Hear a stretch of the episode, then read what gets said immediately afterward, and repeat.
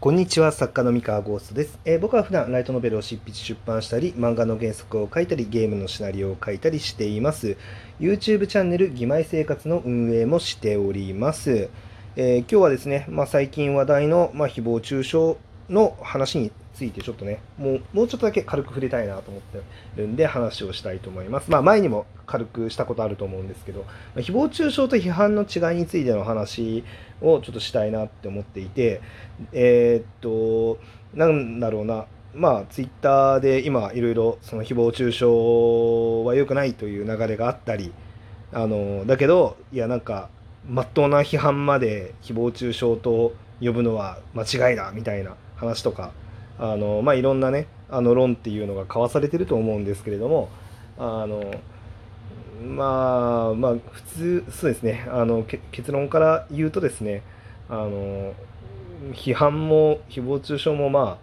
同じようなもんだよなと思ってます。はい、個人的にはね。なんだろうな、その批判と誹謗中傷の境目っていうのがどこにあるのかっていうのを考える意味ってあるのかなっていうのは自分では思ってしまってですね、なんだろう、真っ当な批判は必要であろうというのは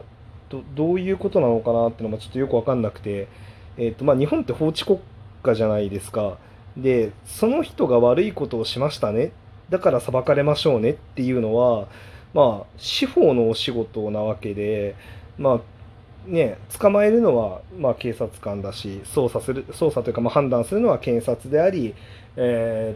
裁判官であるわけで、それはしっかりとした、法律っていうもので、根拠を持ってそれは決めることですよね。で、なのでその人の行いが悪なのかどうなのかって、僕が決めることでもないし、司法に携わる人間じゃない人が決めることでもないはずなんですよ。なので、じゃあ例えばその司法が裁かない悪は我々が裁かねばならんのだみたいな、話もあるのかもしれないんですけれども、何でしょう、司法が裁かなかった悪は悪じゃないっていうのが法治国家のはずなんで。それを何をもってじゃあ悪というのかっていうのはなかなか難しい問題ですよね。で、それは日本のね、法治国家の在り方に異を唱えることになるので、その覚悟を持ってねやるのであれば、ご自由にねすればいいんじゃないかなと思うんですけど、なので、批判って何でしょう、自分の所属するミクロなコミュニティではすごく有効に働くと思うんですよ。要は仲間内で間違ったことしてるやつがいるなっていうのがあった時に、その仲間にいやお前それは間違ってるぞと、そういうことをやっちゃダメだろみたいなことを、明確に法律に違反にしてなくてもそういうのを注意したりとか、批判するっていうのはすごい大事なことというか、それはメリットがちゃんとあるし、その集団が崩壊しないために、やっていくっていうのが必要だと思うんですけど、例えば SNS とかで別にその人が悪い道にどんどん転がり落ちていったからといって、じゃあ自分自身に何か悪影響があるんだろうかみたいなところとかでを考えた時に、それはどこまで批判することに意味とか正当性みたいなものがあるんだろうっていうのは個人的にはあんまりしっくりこなくて、例えばなんですけど、その人がどんどん悪の道に転がり落ちていったら巡り巡って社会がの治安が悪化して巡り巡って自分が損するから批判するんだって言われてしまったら、そういうこともあるのかな、バタフライエフェクトだと思うけれどもっていう感じで言うしかないので、そこもちょっと難しい話ではあるんですけどね。なんですけど、例えばその芸能人の不倫だったりとかもそうですよね。そ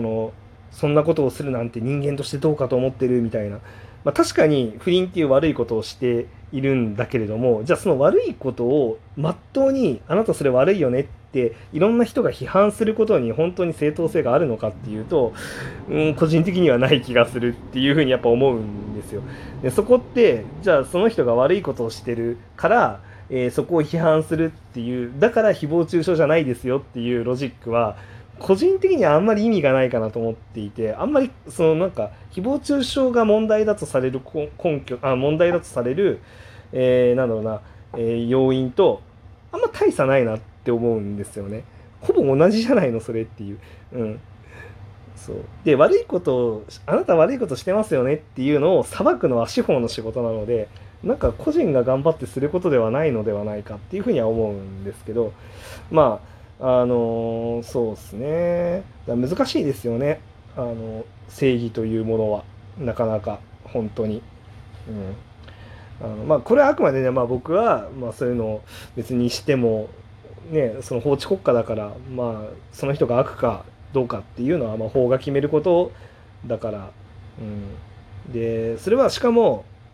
中にはねその行為っていうのはこういう法律に違反してるだろうみたいなことを、まあ、言う人っていうのもいると思うんですけど、それも結構危険だなと思ってて、それってなんだろう、法のことを知っている資格を持ってない一般人が やっていいことではないはずなんですよね。まあそのなんだろうな、言うのは自由だけど別に裁く権利はないわけですよ。法律を知っているっていうことと裁く権利を持っているってことは全く別のことなので、例えば法律に照らし合わせたらあの人は間違ってるっていう時にやるべきことは告発というか、そのなんか裁判所に訴え出ることはできると思うんですけど、なんだろう、やれることで言ったらそれなんですね。訴えるしかないと思うんですよ。本当にそれが正しかったら、まあ、法治国家なんで。で、まあ、訴えてじゃあその結果どうですっていうね、それを司法が判断するっていうのがまあ正常な手続きなので、なんだろうな、本当に例えば法的根拠を持って何かを責めたいっていうのであれば、まあ、そこはもう本当に素直に訴えるべきなのかなっていうふうには思いますね。で最終的に判断するのは司法ですっていう、でもそうしないと本当になんだろうな、正義の結果に私系が、暴走するっていうのはもう日本に限らず世界でやっぱ長い歴史の中でやっぱりたくさん行われてきたことなんですよね。で正義って暴走するっていうのは、まあ、やっぱり長い歴史の中で証明されてることなので、何度も繰り返されてることですよね。まあ、例えばこの圧政に苦しむこの国の指導者が独裁者だと、で圧政に苦しむから変えなければならないって言って正義のもとにまあ、革命を成し遂げた国っていうのが、じゃあその後どうなったかっていうと、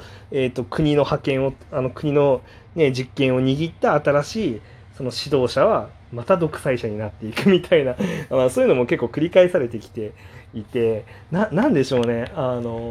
こういろんなね本読むとそういうなんか人間のなんだろうな同調圧力だったりとか正義の暴走だったりとかっていうのが、こういうふうに人ってできてるんだなって結構わかる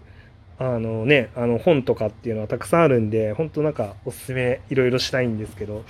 例えばツイッターでまあおすすめした普通の人々っていう本とか本当におすすめで、なんかみんな読んでほしいですね。これ聞いてる人がいたら普通の人々ホロコーストと第101警察予備大隊っていう、まあ、千曲学芸文庫さんが出してる、まあ、本があるんですけれども、この本とか本当なんだろう読むと、まあ、いかにしてこう普通の人っていうのが虐殺に関わっていくような精神性に変わっていったのかみたいなところとかが、まあ、分かったりとかするわけですよ。で、まあ、他にもですね、そうだな、正義の暴走にまつわる本だったらなんか有名なのあったかな。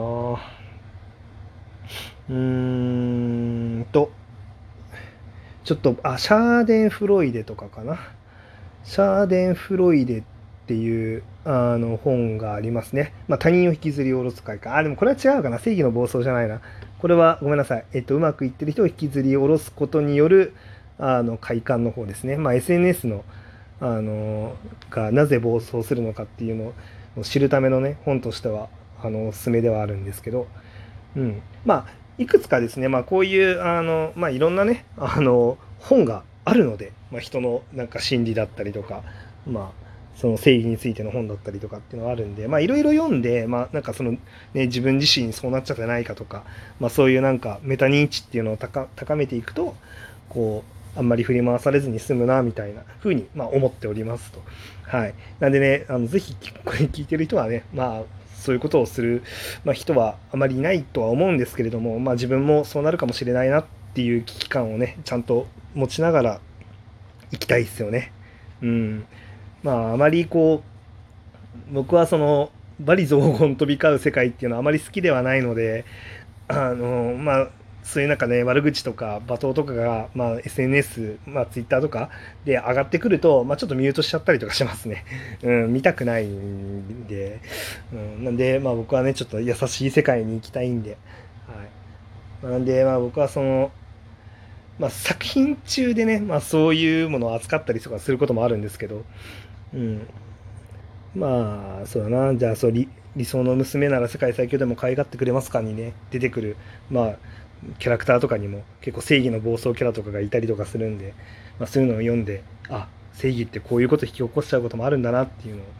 のを、なんかね読者の方には知ってもらえるといいなって思ってます。はい、なんでねこういうこともあるということでそんななんか説教みたいな話したくないんですけど、僕はなんか誹謗中傷と批判についてはこういうふうに考えてますっていうお話でございました。それでは皆さん良い夜をお過ごしください。おやすみなさい。バイバイ。